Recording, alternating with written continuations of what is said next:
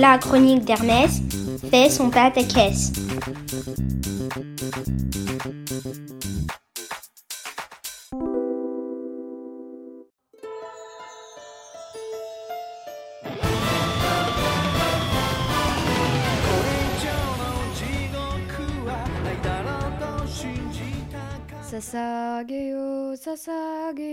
shinzo no sasageyo. Qu'est-ce qu'il chante là?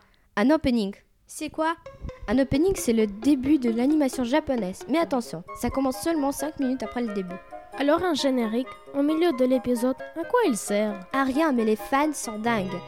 Ils le chantent, ils font des gestes spéciaux par exemple, la main sur le corps ou les doigts croisés, ou juste des trucs dingues parce que leurs animés sont passionnants. J'ai compris, c'est comme des hymnes de payer. Oui, pour les Japonais, leur animé, c'est comme une famille, des amis qui leur accompagnent. D'ailleurs, un fandom est un peu la maison de toutes les amies d'une animation. On se retrouve à l'extérieur, on parle, on dessine, on s'apprécie parce qu'on aime la même série. Ah, tu parles des animés J'ai fait mes recherches, c'est une partie de la culture japonaise depuis à peu près 100 ans. C'est comme des dessins animés, mais pour tous les âges. Mais parlons plutôt de records. Il y en a beaucoup.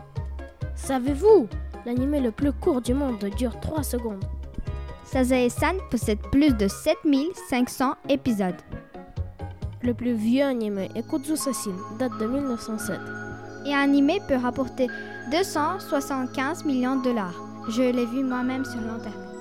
L'animé le plus vu au monde est One Piece, avec plus de 320 millions de vues. Mais dis-moi, les animés, c'est la même chose que les mangas?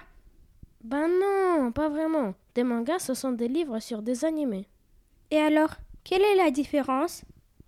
Les mangas sont en noir et blanc, et puis on les lit de l'autre côté. Hier, je me suis promenée. J'ai vu des gens déguisés en Toka, Mario Bros et même Spider-Man. Et ça, c'est pas normal. C'était quoi? Des gens déguisés? Hmm, Ça devrait être un cosplay. Les gens s'habillent en personnages d'animé ou de jeux vidéo. Tu sais, c'est une fête. Il y en a en Ukraine et même partout dans le monde. Et le cosplay, ça m'intéresse. Et je connais aussi le crossplay. C'est quoi la différence entre cosplay et crossplay? Le cosplay, c'est vraiment dingue. Les filles se déguisent en personnages masculins et les garçons l'inverse. Au fait, je vous ai montré mes cartes Pokémon. Tu en fais quoi? À quoi ça sert? Ben, euh, c'est pour jouer. Mais les gens en sont aussi dingues. La carte la plus chère a coûté plus de 500 000 dollars. Une carte célèbre de Pikachu a été éditée qu'en 39 exemplaires. D'autres sont faites avec un peu d'or. Ben alors, c'est vraiment intéressant vos animés. Est-ce que vous pouvez m'en conseiller un? Ça dépend de toi. Quel genre tu préfères? Plutôt rigolo. Alors je te conseille Ranma un demi. Oh, c'est déjà tard, c'est le moment du ending. C'est quoi un ending Bah, Bah, c'est la fin d'un épisode